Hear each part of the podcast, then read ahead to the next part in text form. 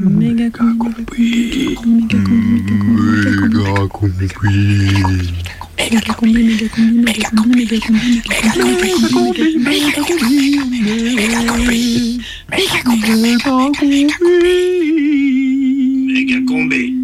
C'était une vingtaine d'années, euh, j'ai eu la visite d'une cousine qui avait son fils qui faisait des études de médecine. Et alors elle a trouvé chez nous un, crâne, une espèce de, de copie en plâtre de petite qualité, et puis elle s'est extasiée dessus, elle dit « Oh là là, mon fils fait des études de médecine, tu pourrais me le prêter pour ses études ?» Je lui dis « Mais si tu veux, moi je peux t'en trouver des crânes humains. » Elle me dit « C'est pas possible. » Je dis « Si, si, c'est possible, je vais voir, quoi. » Méga combi, récit. Alors j'ai pris ma voiture et j'ai été au cimetière, sachant que les concessions perpétuelles n'existent pas. Quand les tombes ne sont pas entretenues ou sont plus visitées, le gardien prend sur lui de dégager de la place pour les autres, en fin de compte. Donc il met tout le monde dans la fosse commune. Contrairement à ce qu'on pense, c'est pas forcément pour les indigents, euh, c'est pour tout le monde. Alors j'ai été voir le responsable du cimetière. J'ai dit euh, est-ce que je peux récupérer un crâne humain? Euh, Il me dit euh, tu sais c'est la Toussaint, euh, il y a des gens qui viennent voir leurs morts. euh, si on ouvre la fosse commune, ils vont peut-être pas trop apprécier. J'ai dit bon on va venir très très tôt. Donc on s'était donné rendez-vous très tôt le matin. Il y avait un petit air un peu frais et j'arrive et je je gare la voiture sur le parking du cimetière. Je mets les clés de la voiture dans la poche de ma chemise et je vais voir euh, le, le responsable. Il me dit euh, mais t'es venu comme ça? Ben j'ai dit euh, oui. Bon, bah, je vais te prêter des gants, mais je dis mais pourquoi? Ben il dit parce qu'il faut que tu descendes dans la dans la fosse commune. On était, on a pris des gants, on a ouvert les grosses dalles de béton de la fosse commune, et là je me suis penché pour voir, bon un peu impressionné quand même, hein, avec une espèce d'odeur euh, douceâtre qui, qui sortait de cette fosse là. Il y avait bien, euh, je dirais. euh, une trentaine de personnes, et je me penche et je me penche, et évidemment, les clés de la voiture sont tombées dans le faux de la fosse commune. Je dis bon bah je descends, je suis descendu et c'était assez terrible parce que euh, les os craquent sous les pas et, et puis bon contrairement à ce qu'on pense euh, les crânes c'est pas comme dans les films c'est pas des beaux crânes bien polis et tout mais c'était un peu dégueulasse faut dire ce qui est. Les clés, je les ai trouvées relativement facilement parce que euh, il y avait un gros porte-clés qui s'est coincé dans les côtes, donc euh, c'était, euh, j'étais pu le récupérer relativement facilement. J'ai récupéré deux, deux crânes, j'ai récupéré aussi des vertèbres, l'axis, l'atlas, tout ce qui peut intéresser éventuellement un, un, un étudiant en médecine. Et je suis ressorti. Méga combi. Un micro, des ciseaux, un stylo,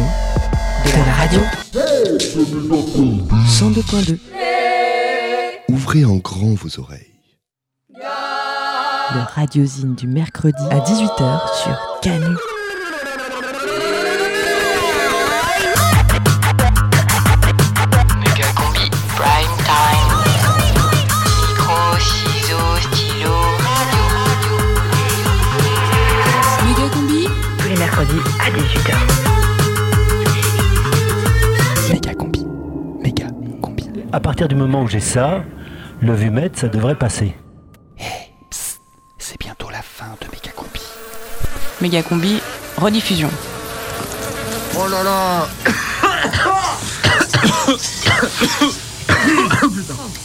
Il pue ce corps, hein, il pue, il Ouais, pue. c'est de la grosse charogne là. Oh là là là là. Bon, on va y aller quand même. Heure du décès, 1983, vous en pensez quoi les internes là? Ah, il a l'air plutôt bien conservé. Que dit le rapport, infirmière alors il a longtemps résisté, personne n'a cru qu'il était mort, il a su tromper son monde. Température 49,3. Ouais, c'est rare ça pour un cadavre. Effectivement, ouais. Et c'est étrange ces grosses extensions sur le corps, non? Alors là, vous voyez Carter, cette excroissance jaune de la forme d'une main, c'est ce qu'on appelle une récupération. hein. Ça annexe les voies autonomes locales, mais ça fait pas long feu. Ça a provoqué un engorgement sur la glande du néocolon, là, juste là, là. Ah oui, d'où la nécrose.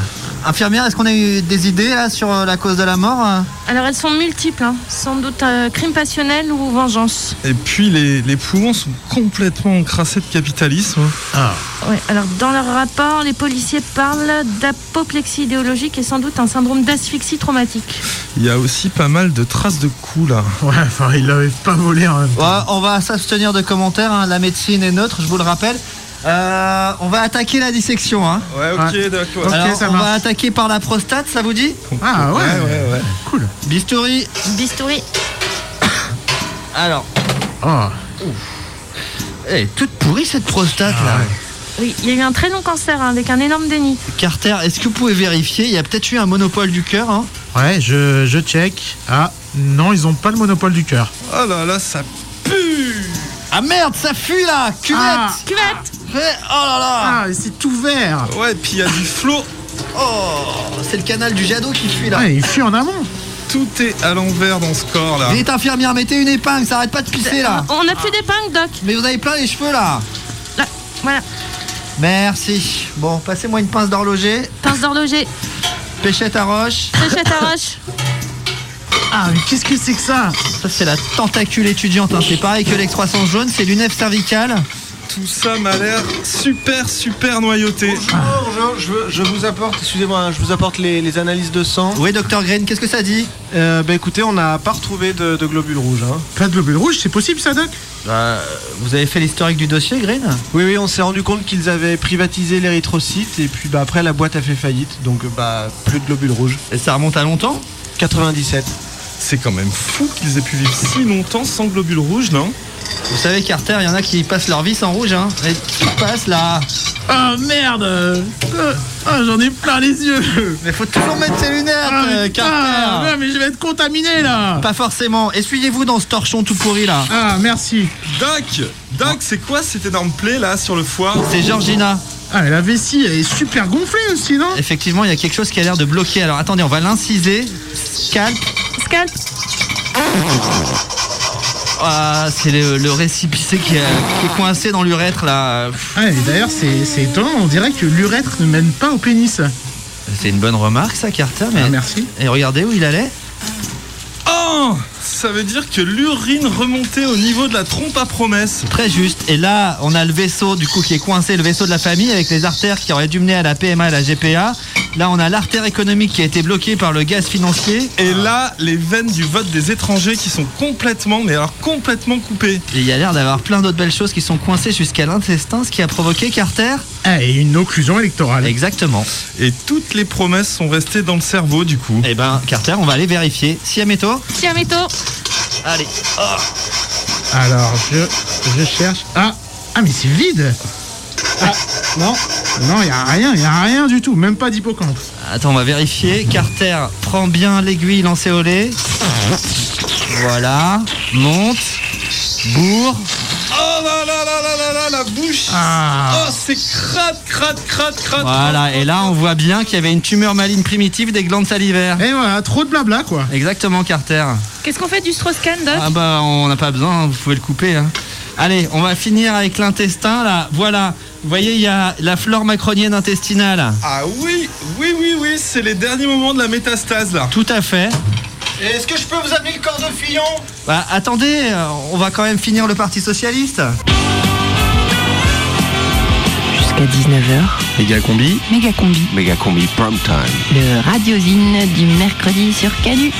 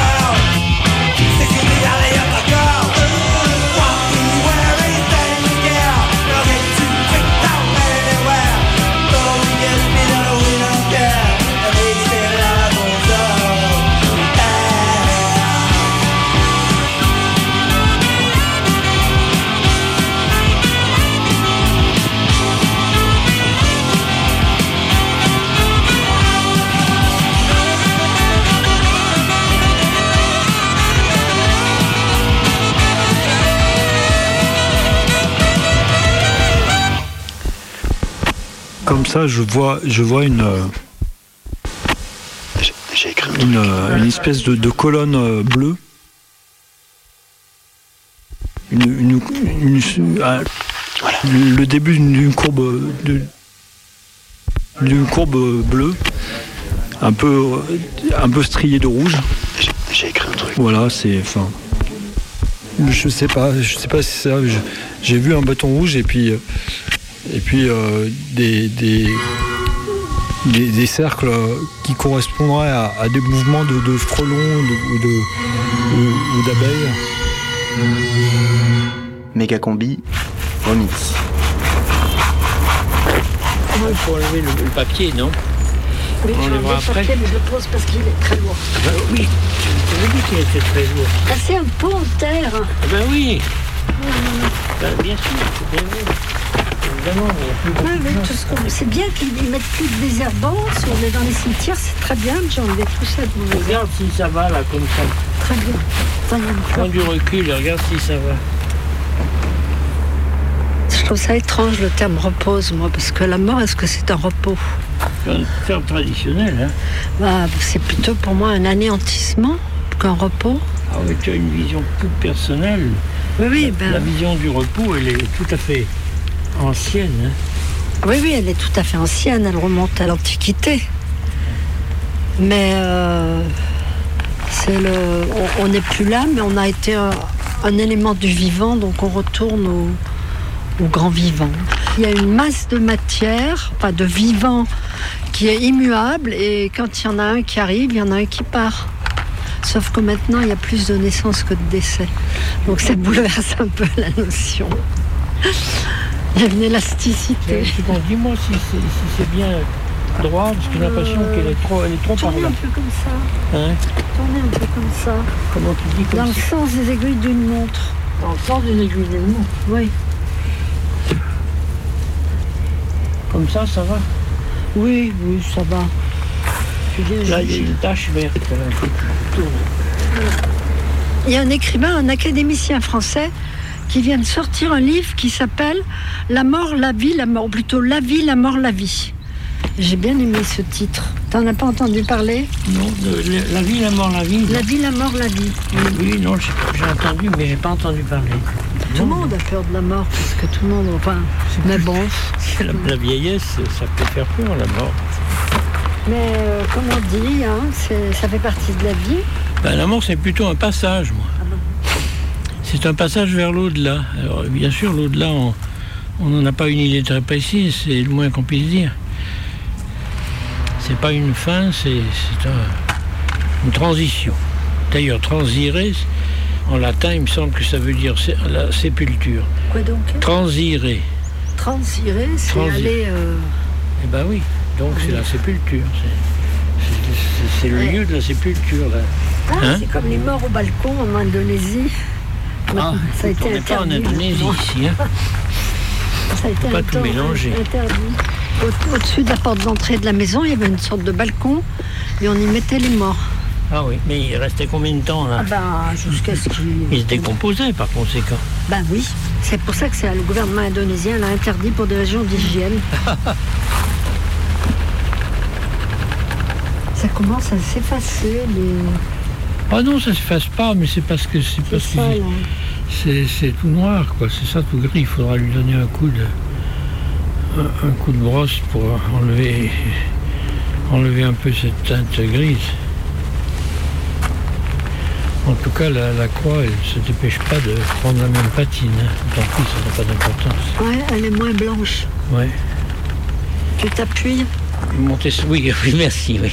la marche est très étroite. Voilà. Bon, bah c'est c'est bien, hein, c'est bien Oui, en oui, forme, c'est bien. aligné. Méga combi. Rencontre. Alors moi je suis conservateur. Alors, un cimetière c'est quand même d'abord aussi des arbres. Il y en a vraiment ici de très très beaux, centenaires. Beaucoup d'animaux. Alors de renards c'est vrai, euh, pas mal. Mais d'oiseaux surtout, euh, de petits rongeurs, euh, d'insectes. Et moi mon boulot c'est de favoriser la biodiversité. Je crois qu'il y en a 245 000. C'est-à-dire que si on a une forme d'angoisse euh, trop directe par rapport à sa mort et à celle de ses proches, il doit être pesant d'être entouré euh, de centaines de milliers euh, de gens défunts. Donc la concession, c'est le terrain d'abord et tout ce qu'on met dedans et dessus. Alors il y a des concessions temporaires de 10, euh, 30, 50, il y a eu 100. Et ensuite ce qu'on appelle les perpétuels qui sont une forme d'illusion parce qu'en fait euh, une concession à perpétuité c'est une concession qui doit quand même être entretenue. Exemple ici, on voit un monument euh, qu'on appelle moussu, ce qui prouve qu'il n'y a pas de visite, pas d'entretien. Là, eh ben, on reprend, c'est-à-dire qu'on casse le monument, on sort le corps, plutôt les ossements hein, en règle générale. Alors il arrive qu'on retrouve hélas ce qu'on appelle des corps gras. Dans notre jargon, ce sont des CG. Et là, bah, ce sont des corps qui ne sont pas euh, encore décomposés malgré euh, le temps qui aurait dû produire son effet. Parce que soit il y a eu une époque où on mettait des housses en plastique euh, qui empêchaient euh, les phénomènes naturels de se développer, euh, ou soit la personne a subi un traitement chimique, médicamenteux. Alors quand on trouve un corps gras, c'est pas compliqué. On ouvre, on rebouche. Et on attend. Après avoir créé suffisamment d'air pour que la décomposition se fasse.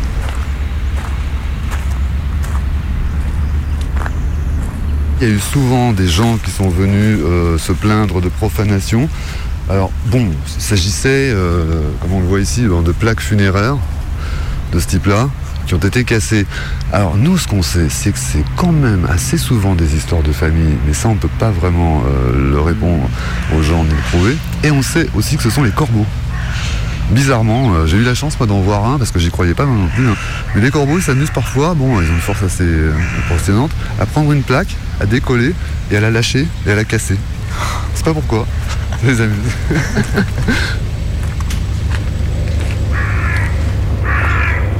Les feux follets, ça existe, hein, c'est-à-dire euh, les émanations de gaz qui peuvent donner l'impression à des gens un peu imaginatifs euh, d'avoir vu une forme s'élever au-dessus d'une sépulture. Oui, c'est vrai, puisqu'il peut y avoir un dégagement gazeux. Ça existe, ça arrive assez souvent. La situation la plus enfin, difficile que j'ai eu à gérer, c'était quand même le cas d'une femme qui est venue pour m'expliquer qu'on ne faisait pas bien notre boulot parce que son défunt mari, qui était mort depuis une trentaine d'années, était rentré à la maison la nuit précédente euh, et qu'on l'avait donc laissé sortir euh, et qu'elle voulait savoir s'il était bien rentré. Elle en était persuadée, elle l'avait vu. hein. Elle me donnait toutes sortes de détails, hein, comment il était habillé, ce qu'il avait dit. euh, Et là, je me souviens qu'à un moment donné, j'ai rigolé, euh, vraiment, mais pas méchamment, mais j'ai pas pu m'empêcher. Euh, Là, elle m'a regardé en me disant, mais franchement, ça vous fait rire, euh, vous vous rendez pas compte, c'est tragique. Et j'ai dit, franchement, je suis désolé, c'est parce que j'imaginais votre mari, vous voyez, bon, rentrer chez vous, et comme vous me le disiez, ne trouvant pas son pyjama parce que vous l'aviez jeté il y a une trentaine d'années. Alors, je lui ai garanti que vraiment, si par inadvertance il avait pu sortir, j'étais persuadé qu'il était rentré. Elle est repartie sereine, elle est jamais revenue. Moi, ce que je vois surtout, c'est des familles en train de s'engueuler à mort autour de l'héritage, quoi. Autour de la tombe. L'autre fois, on en avait, ils se tapaient dessus, quoi. T'es bon, il a fallu que je vienne avec plusieurs gardes, t'es, pour les séparer et que je leur dise calmement, bon voilà, là on est au point où je vais appeler la police et pourquoi pas les CRS pour faire charger tout le monde et dégager parce que là, on perd le contrôle. Est-ce que vous voulez terminer d'inhumer votre proche et aller vous engueuler dehors dans le troquet d'à côté sur l'héritage qui nous ne nous intéresse pas du tout? Ils sont battus devant le cimetière. La porte de sortie. Tous les règlements de tous les cimetières, il est interdit bien sûr euh, de consommer de l'alcool, euh, d'utiliser des produits stupéfiants. Et là, dans ce genre de cas, on avait déjà eu un gros problème avec des Serbes un peu émus et nombreux qui, à la fin d'une inhumation, avaient voulu boire euh, bon, leur petit verre d'alcool. Les gardes avaient été intervenus et ça avait tourné au pugilat, y compris avec des coups échangés. J'ai convoqué l'ensemble des gardes. Bon, voilà, les gens là dont vous me parlez dans l'histoire que vous me citiez, euh, est-ce qu'ils avaient une bouteille sur laquelle il était clairement écrit que c'était de l'alcool? Ils me disaient non, euh, c'était un truc en plastique. Je disais, mais qu'est-ce qui vous dit que c'était pas de l'eau? Alors j'ai dit, jusqu'à présent, on a regardé les choses de manière négative en voyant de l'alcool là, on n'en était pas sûr. Ben, maintenant, on va voir de l'eau à la place et euh, vous allez voir que ça se passera mieux. On procède de la même manière avec les rastas, qui eux ont quand même assez souvent tendance à fumer euh, de la marijuana après les inhumations. Vous, quand vous voyez quelqu'un fumer une cigarette roulée, vous savez si c'est du hashish, de la marijuana, de l'opium ou du tabac. Donc ils m'ont dit, ben non, on n'y connaît rien. Je dis, bon alors maintenant, on verra d'abord du tabac, en attendant d'avoir la preuve qu'on voit autre chose. Et ça se passe maintenant très bien.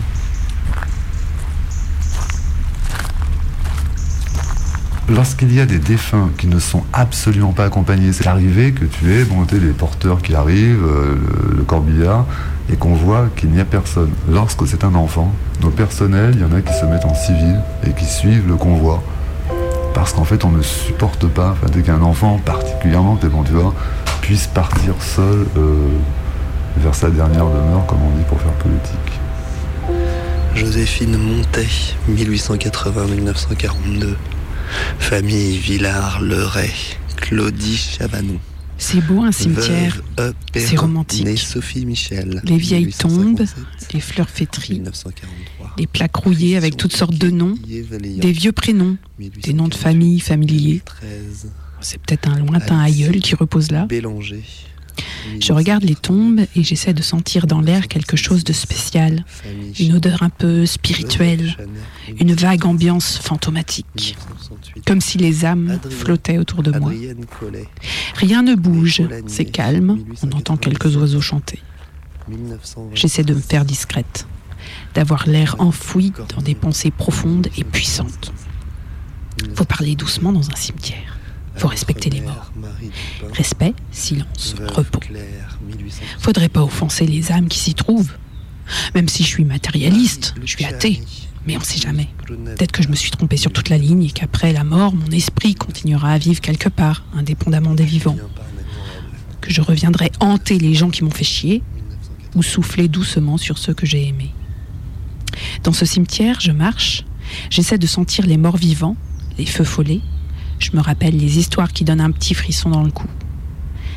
Il y a quelques personnes, je les regarde. Pourquoi sont-elles là?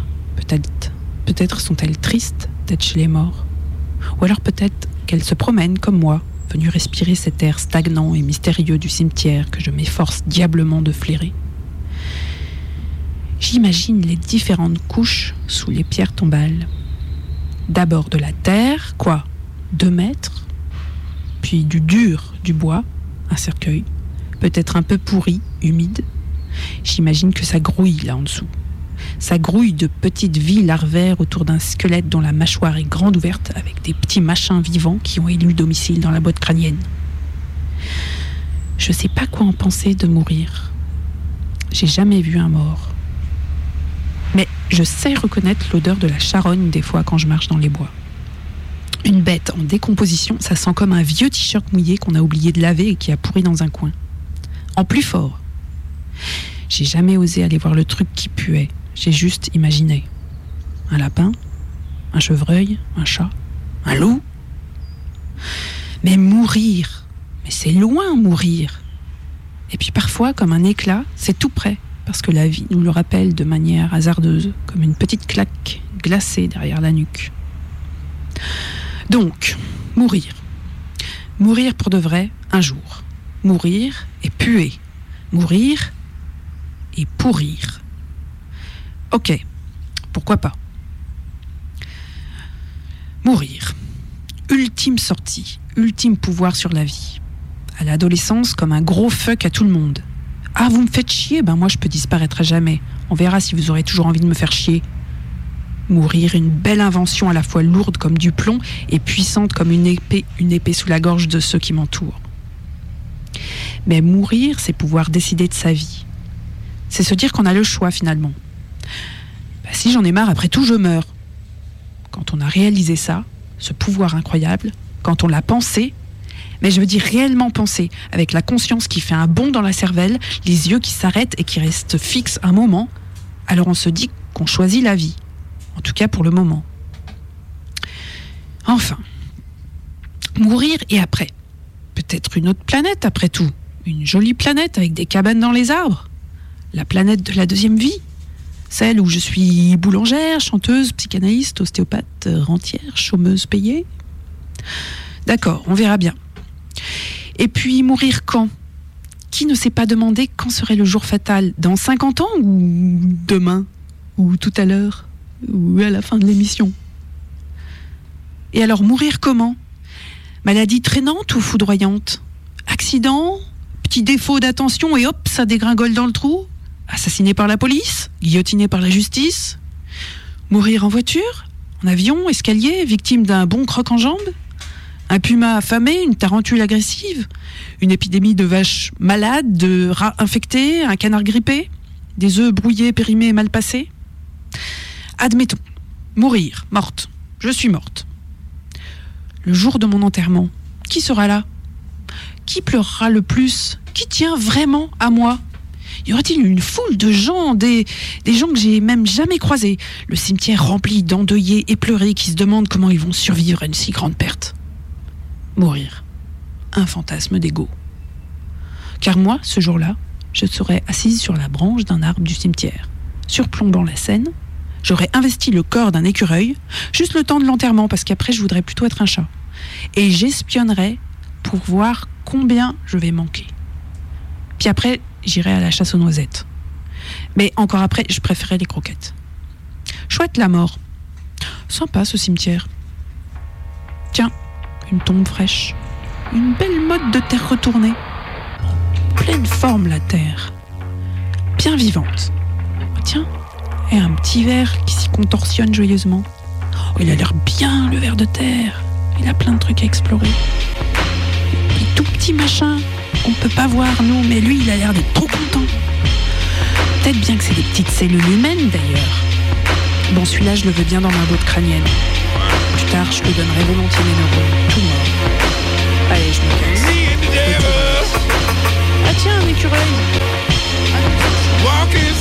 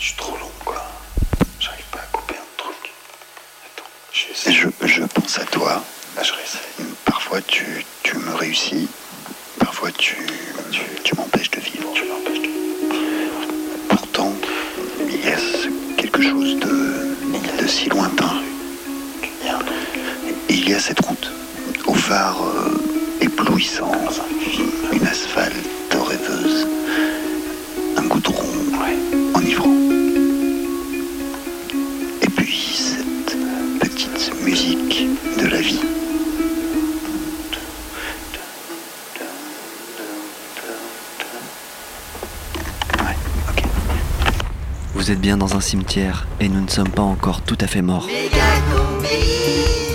Radio Canu, 18h30. Méga combi, rediffusion. Salam El Kobri. Salam combi, tout de suite des nouvelles d'outre-tombe.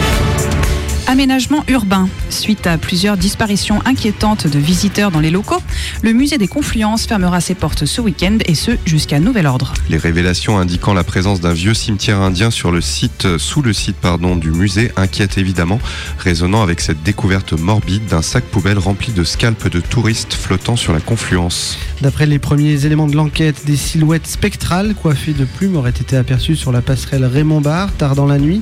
C'est le troisième cimetière indien découvert depuis le début du mois dans l'agglomération, après celui du centre commercial de la Pardieu et celui de l'aéroport Saint-Exupéry, dont l'évacuation est toujours en cours. Momification de vie de garçon à l'initiative d'un tiers. Une décision toujours douloureuse pour les proches, mais Samuel Poisson s'enterrait vraiment vivant avec cette fille. Il n'était plus le même, il avait perdu le contact avec beaucoup d'amis, avec sa famille. C'est donc pour son bien que la décision de momification s'est imposée. L'opération s'est bien déroulée et la momie se porte bien. Elle devrait être exposée au musée d'archéologie sentimentale jusqu'au 8 décembre prochain. Ils nous ont quittés cette semaine. Et oui, ils sont plusieurs millions à avoir disparu de la surface de la Terre depuis le début de la journée. Nous ne vous oublierons pas, en tout cas pas dans les minutes qui viennent.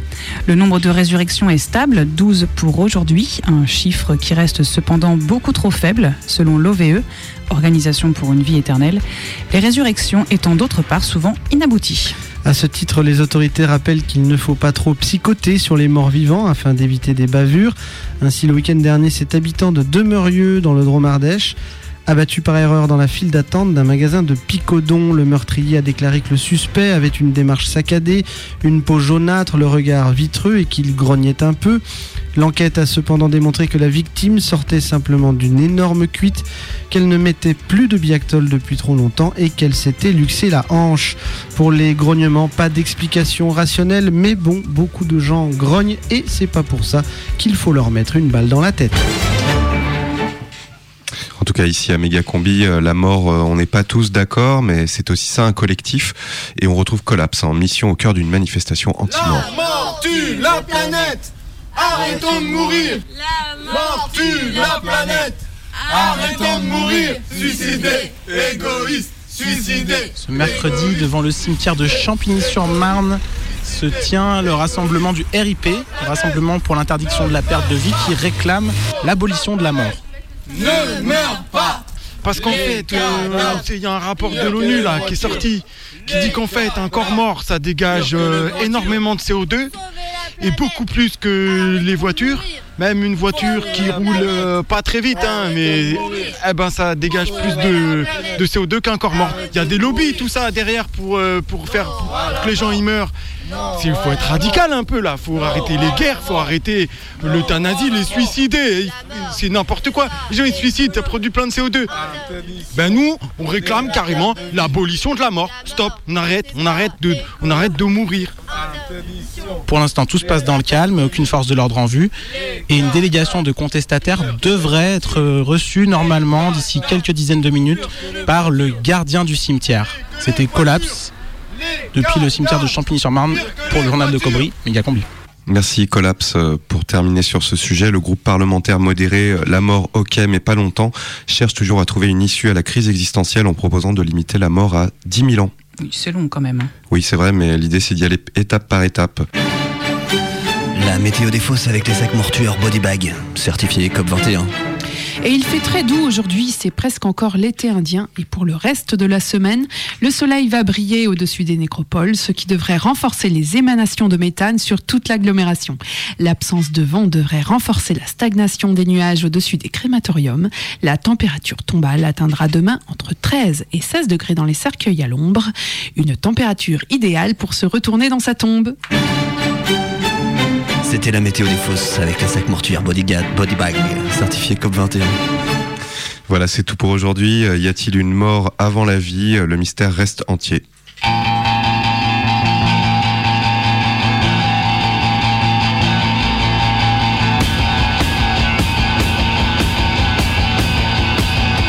Jusqu'à 19h, Méga combi. Méga combi. Prime time. prime time. Sur Ken.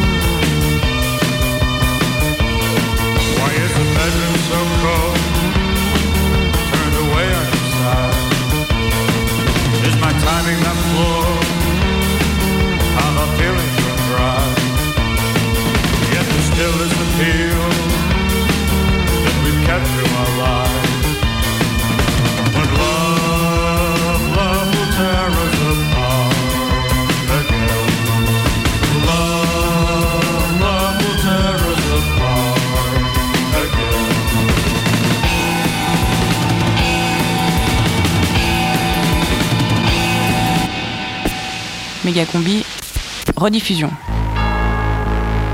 L'odeur des cadavres flottait dans l'air comme un poison. Un fléau, plus cruel et plus impitoyable que la guerre, s'était abattu sur nous. La peste semait la mort dans tout le royaume.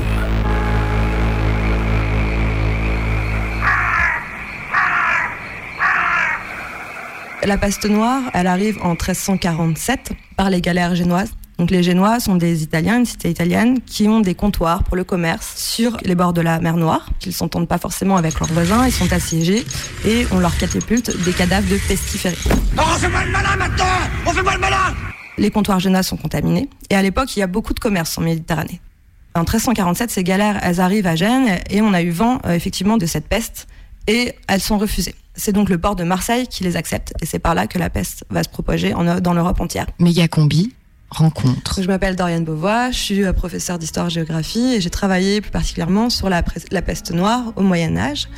Le nombre de morts est assez impressionnant. En très peu de temps, c'est-à-dire de 1348 à 1350, on a 20 millions de morts. À l'époque, cette première peste noire, elle décime un tiers de la population européenne, donc occidentale. Euh, Gênes ou Parme, il y a deux tiers des habitants qui meurent.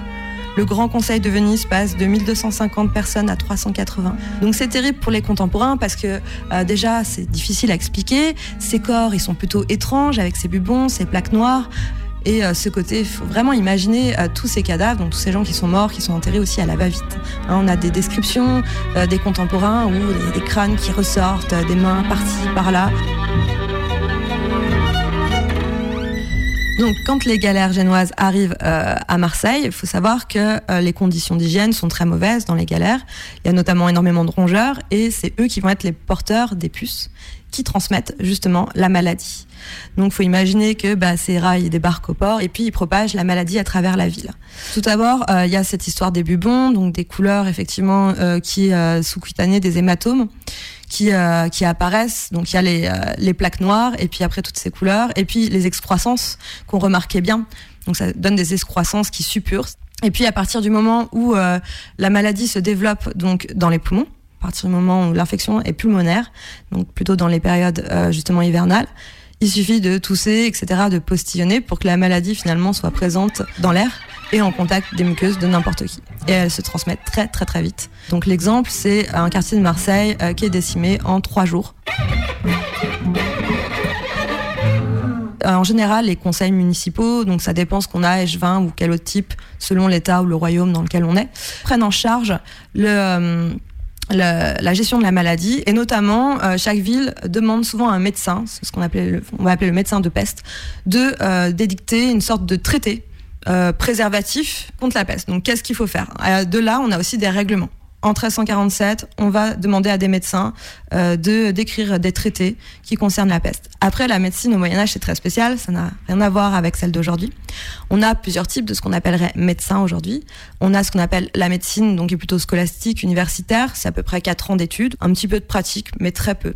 Après, on a un autre type euh, de médecins, c'est ce qu'on va appeler les chirurgiens barbiers. Donc eux, ce sont vraiment euh, des médecins qui s'occupaient des populations plutôt défavorisées. Et ce sont eux qui pratiquent. Donc la ville engageait aussi euh, des chirurgiens barbiers et c'est eux qui allaient voir les malades qui étaient atteints de la peste bubonique. Et ceci, ce qu'ils faisaient, c'est qu'ils incisaient les bubons pour les vider de leur pus et les cauterisaient après. Euh, autre chose aussi qui est très connue, mais pas sur la première peste noire qui va se développer après, c'est euh, ces étranges tenues que les médecins avaient pour rentrer dans les maisons des malades. Donc, qui sont des sortes de, tissus enduits de cire et des becs, en fait, un masque avec des huiles essentielles. Euh, dans lequel en fait euh, le médecin pouvait respirer puisqu'on est dans une- à l'époque dans une thèse aériste on pense que les mauvaises odeurs c'est la putréfaction c'est la peste justement le mot pestilentiel il vient de là Et pendant ce temps-là, en Indonésie, Là, on est parti pour aller voir des funérailles. On sait pas lesquelles on va voir. Euh, ça dépend un peu de tabac. Where are we going, tabac? To go there by demo. Maybe we will go walking, and uh, but I'm thinking it is interesting. On est arrivé en jeep puis en moto au village où ont lieu les funérailles. Et là, on remonte une tube de véhicule. à l'entrée du village. Là, on se rapproche du lieu de, des grandes maisons où sont installés beaucoup de gens. Et euh, là, au milieu de la route, il y a six cochons entravés.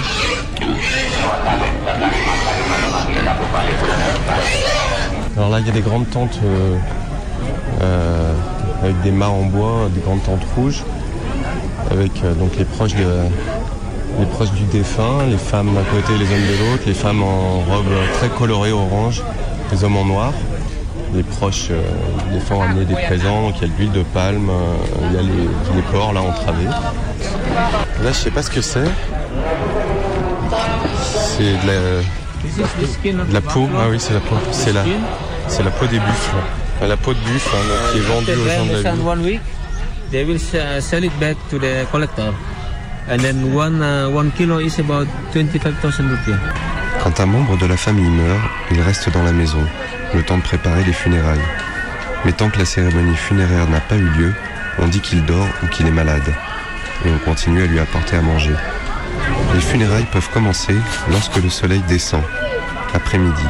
Parce que comme le soleil, le mort doit descendre. Donc la cérémonie s'appelle Rambu Solo, voulant dire descendre. Avant l'arrivée des missionnaires chrétiens, les Toraja ne se faisaient pas enterrer, parce que c'est de la terre d'où vient la nourriture. On plante du riz, du manioc, ce qu'on mange quotidiennement. Donc il n'est pas bon de mettre les morts sous la terre. On met donc les morts dans des tombeaux, encastrés dans la falaise. Vous écoutez Combi sur Radio Canu 102.2 FM dans le pays.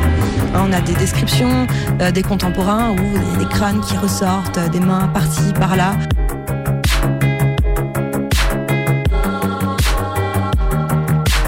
La peste, c'est une maladie qui se présente sous deux formes. Il y a la première qui est la peste la plus commune, hein, la peste bubonique, donc qui vient du nom euh, des bubons. La peste bubonique, elle est transmise par les puces, les poux, souvent véhiculées par les rongeurs. Ça donne des euh, plaques noires, en fait. C'est la piqûre de puce qui se nécrose, d'où l'appellation peste noire. L'autre forme, c'est la peste pulmonaire, qui s'attrape par les muqueuses. Vous pouvez tousser, cracher, etc. Et vous êtes contaminé. Donc voilà à peu près les deux formes qu'on trouve, sachant que la peste bubonique est euh, celle qui est la plus courante.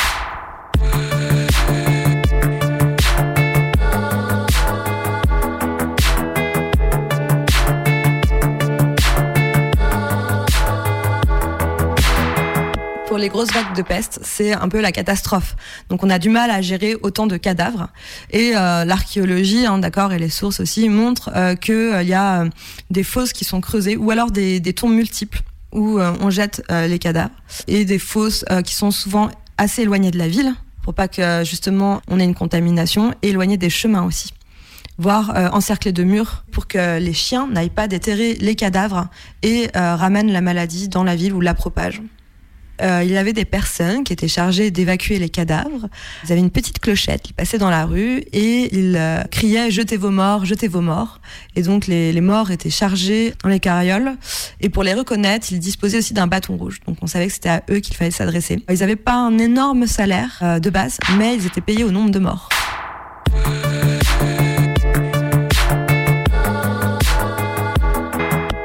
Après euh, la première vague de peste, une fois qu'on voit qu'il y a autant de morts, euh, les maisons vont être marquées, donc celles des pestiférés, avec une euh, croix rouge.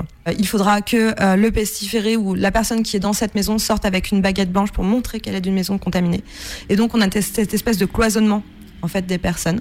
Donc soit ils étaient confinés à l'intérieur des maisons qui étaient marquées, confinement donc la quarantaine, 40 jours, ou alors ils étaient envoyés euh, dans des hôpitaux qu'il y avait en ville et très vite on s'est aperçu que c'était pas une bonne idée. Donc on a créé des maisons de peste un petit peu comme les léproseries à l'écart de la ville où euh, tous ces pestiférés étaient envoyés. Et il y aura aussi évidemment tout un soin puisqu'on est quand même dans une société médiévale et même moderne où la, la charité c'est très important de s'occuper des pauvres et des malades. Donc il y aura des sortes d'infirmières qui viendront s'occuper euh, de ces malades sachant qu'elles sont payées par la ville ou par les bonnes œuvres les femmes de plus de 40 ans étaient chargées de la toilette mortuaire. Donc c'est elles euh, qui nettoyaient les corps et qui cousaient le linceul qui allait envelopper les cadavres. Donc elles étaient forcément plus facilement en contact avec la maladie. Donc on peut supposer que euh, le fait qu'il y ait plus de femmes touchées vienne aussi de euh, ce contexte social de cette pratique.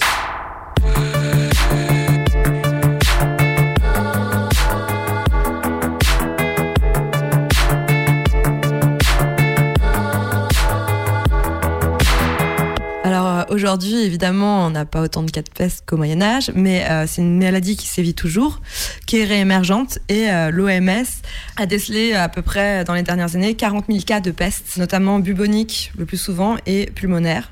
Donc on va retrouver euh, en Afrique, en Asie et en Amérique. Certains pays sont assez touchés, donc c'est là où on a trouvé les cas par exemple de peste pulmonaire en République démocratique du Congo.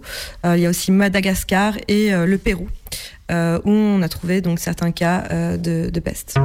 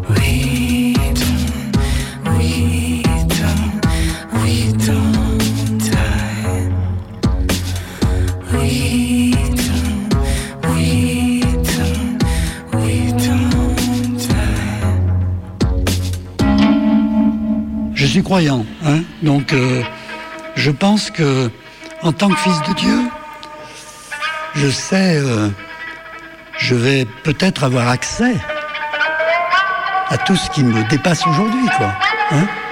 Bon ben j'espère que dans ce cet autre monde, ce sera un monde d'amour, quoi. hein. Parce que aujourd'hui, on voit bien que on en a les prémices de cet amour. On le vit un peu, mais j'aimerais le vivre éternellement.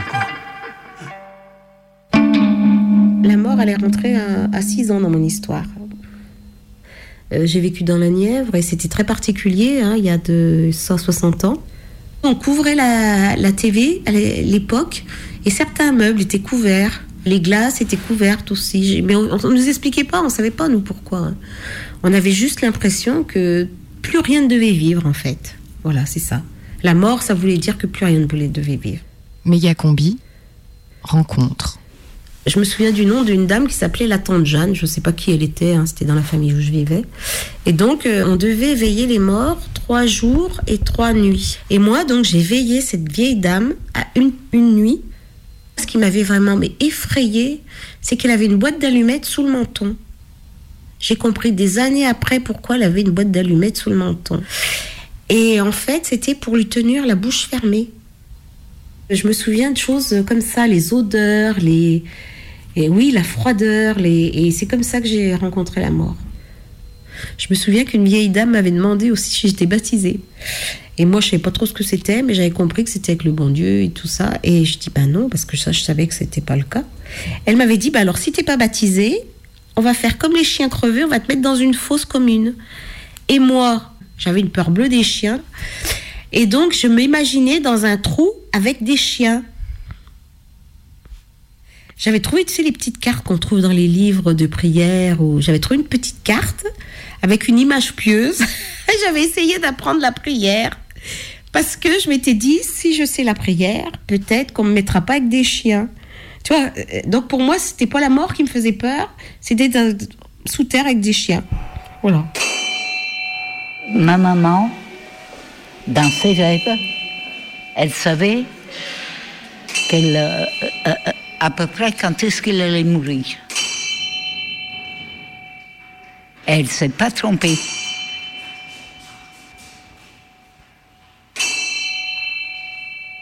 C'est une mort, c'est comme si elle l'a désiré, mais en fait, c'est comme quelque chose qui s'était installé en elle, comme un rêve, n'importe quoi. Voilà, elle a dit, euh, Il disait toujours, quand euh, ça sera l'or, je le saurai. Et euh, euh, je, je saurai qu'il me restera trois jours à vivre. Et c'est comme ça qu'elle est morte. Megacombi Remix. Chez moi, on dit au revoir aux morts en allant les voir, en les embrassant, en leur tenant la main, en leur parlant. Ça commence toujours par un coup de téléphone, souvent dans la nuit ou tôt le matin. La première fois, j'avais 5 ans. Mon père a décroché et tout s'est enclenché. Quand j'ai vu Petit Père allongé, j'ai trouvé qu'il avait une drôle de tête. Petit Père, c'était le nom de mon grand-père, le père de mon père. Il avait une tête bizarre parce qu'on lui avait enlevé son dentier. On lui avait enlevé son dentier parce qu'il était mort, et il était mort parce que c'était la vie. J'ai dû l'embrasser même si j'avais pas trop envie. C'est pas que je l'aimais pas, mais j'avais pas l'habitude. M'avait toujours un peu impressionné en fait avec son accent alsacien. Tu vas prendre une douche C'était son accent alsacien. J'ai demandé à ma mère s'il dormait, elle a pleuré et j'ai réalisé qu'un truc se passait. Quelques années plus tard, je suis allée à l'hôpital voir mon autre papy qui était mort en cachette. Le temps que j'arrive, il avait eu le temps de refroidir affreusement. Je suis restée un moment à lui dire que j'aurais dû lui dire plein de choses depuis longtemps, je lui tenais la main. Et c'est ce froid qui m'a permis de commencer le processus de deuil. Comme dans les films, je lui avais promis que je serais là pour ma grand-mère, comme il me l'avait demandé mystérieusement quelques semaines auparavant. Et j'ai réalisé que j'étais un peu adulte. Ma grand-mère, elle, elle était géniale. C'est la première qui m'a parlé du sida, de ce que c'était. C'était en 92, j'avais 12 ans et Freddie Mercury était mort peu de temps avant. Dans ces années-là, le sida, c'était pire que la peste. Le sida était partout et pour nous, préados, la sexualité devenait mortelle. On commençait tout juste à réaliser qu'à l'époque, ce n'était pas réservé aux PD. J'ai compris beaucoup plus tard à quel point cette épidémie nous avait façonnés, marqués, nous ces gamins des années 80. Et pourtant, le sida, à part savoir que la capote était le seul moyen d'éviter, ça voulait rien dire, on ne connaissait rien.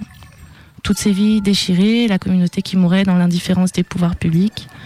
Ma grand-mère ne devinait pas que les gens qui mouraient du sida, même morts, terroriseraient encore jusqu'à aujourd'hui. Parce qu'aujourd'hui encore, leurs corps font peur, leurs corps malades. Les personnes qui meurent du sida ne peuvent toujours pas bénéficier aujourd'hui des soins de conservation. Les soins de conservation, ce sont les procédés qui permettent de voir les corps de nos morts, éventuellement de les veiller à la maison ou à l'hôpital. Alors quand on ne peut pas y avoir droit, ça donne par exemple l'histoire de M. M est né en Martinique et est venu en métropole vivre sa vie, travailler, étudier, tomber amoureux. Et puis M est mort et M était porteur du VIH. Il a fallu rapatrier son corps pour les funérailles en Martinique. Comme souvent, quand l'entourage est loin, la famille a demandé à ce qu'on mette un hublot pour pouvoir le voir une dernière fois. Mais M n'a pas pu bénéficier des soins de conservation parce qu'il avait le VIH.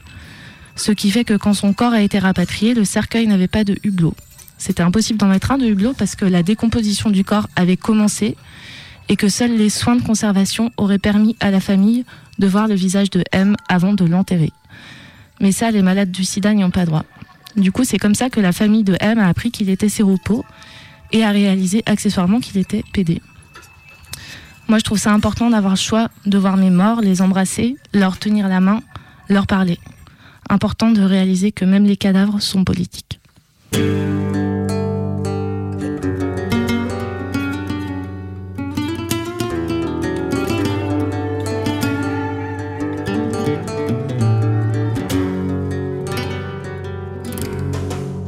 Les libertés se un seul de regret. Mais ai-je vraiment eu tort? Les chemins ne mènent-ils pas à la mort? Qui ne changerait pas 100 ans d'ennui contre 35 ans de vie? J'ai voulu voler, pas voulu marcher voulu réchauffer ma couenne de papier. Joué avec le soleil